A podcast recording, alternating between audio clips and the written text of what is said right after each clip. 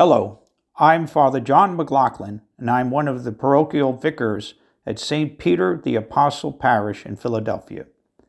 Today is Saturday of the third week of Easter and the feast day of St. Catherine of Siena.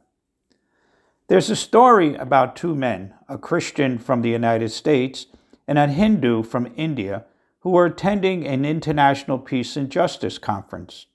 During the break, the two men found themselves talking to each other about their religious beliefs. As the discussion progressed, it came somewhat clear that the man from India was turned out to be very hostile towards Christianity. The American tried to figure out and discern the reason for his hostility towards Christians.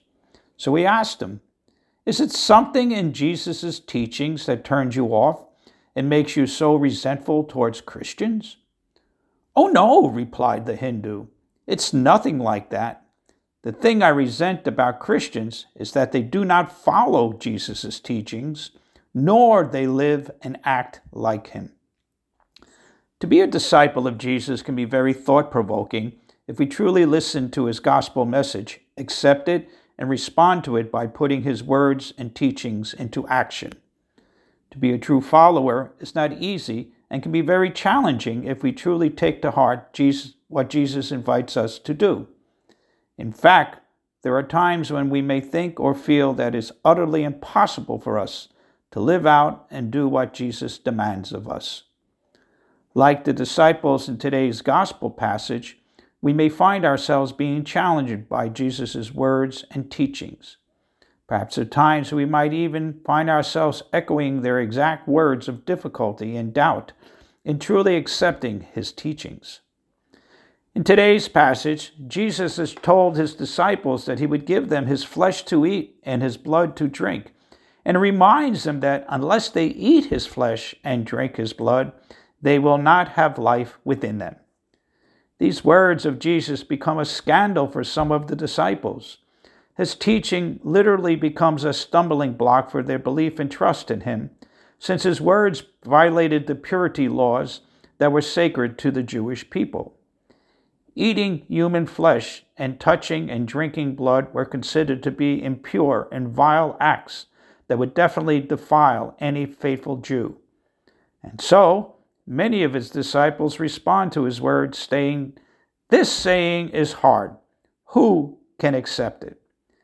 Jesus' teaching on the reality and the importance of the Eucharist becomes too difficult for some of his disciples to comprehend, swallow, and obey.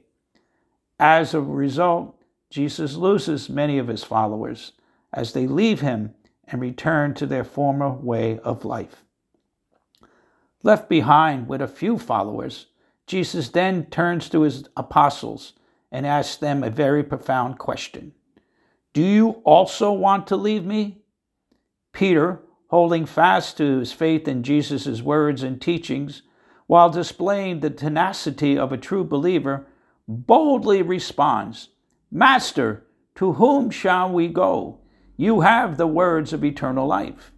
We've come to believe and are convinced that you are the Holy One of God.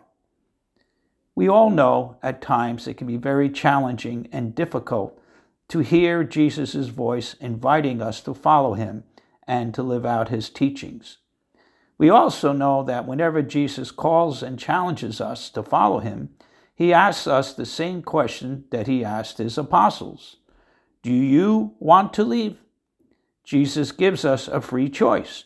We can run and flee from him and return to our old way of life, like those in today's Gospels passage, or we can respond wholeheartedly, like Peter, following his example by putting our total trust and hope in Jesus. The choice is ours. Do we remain with Jesus and embrace his words of eternal life? Or do we abandon him and his teachings and risk the loss of our eternal happiness and the fullness of life forever? What will I do? What will you do? God bless.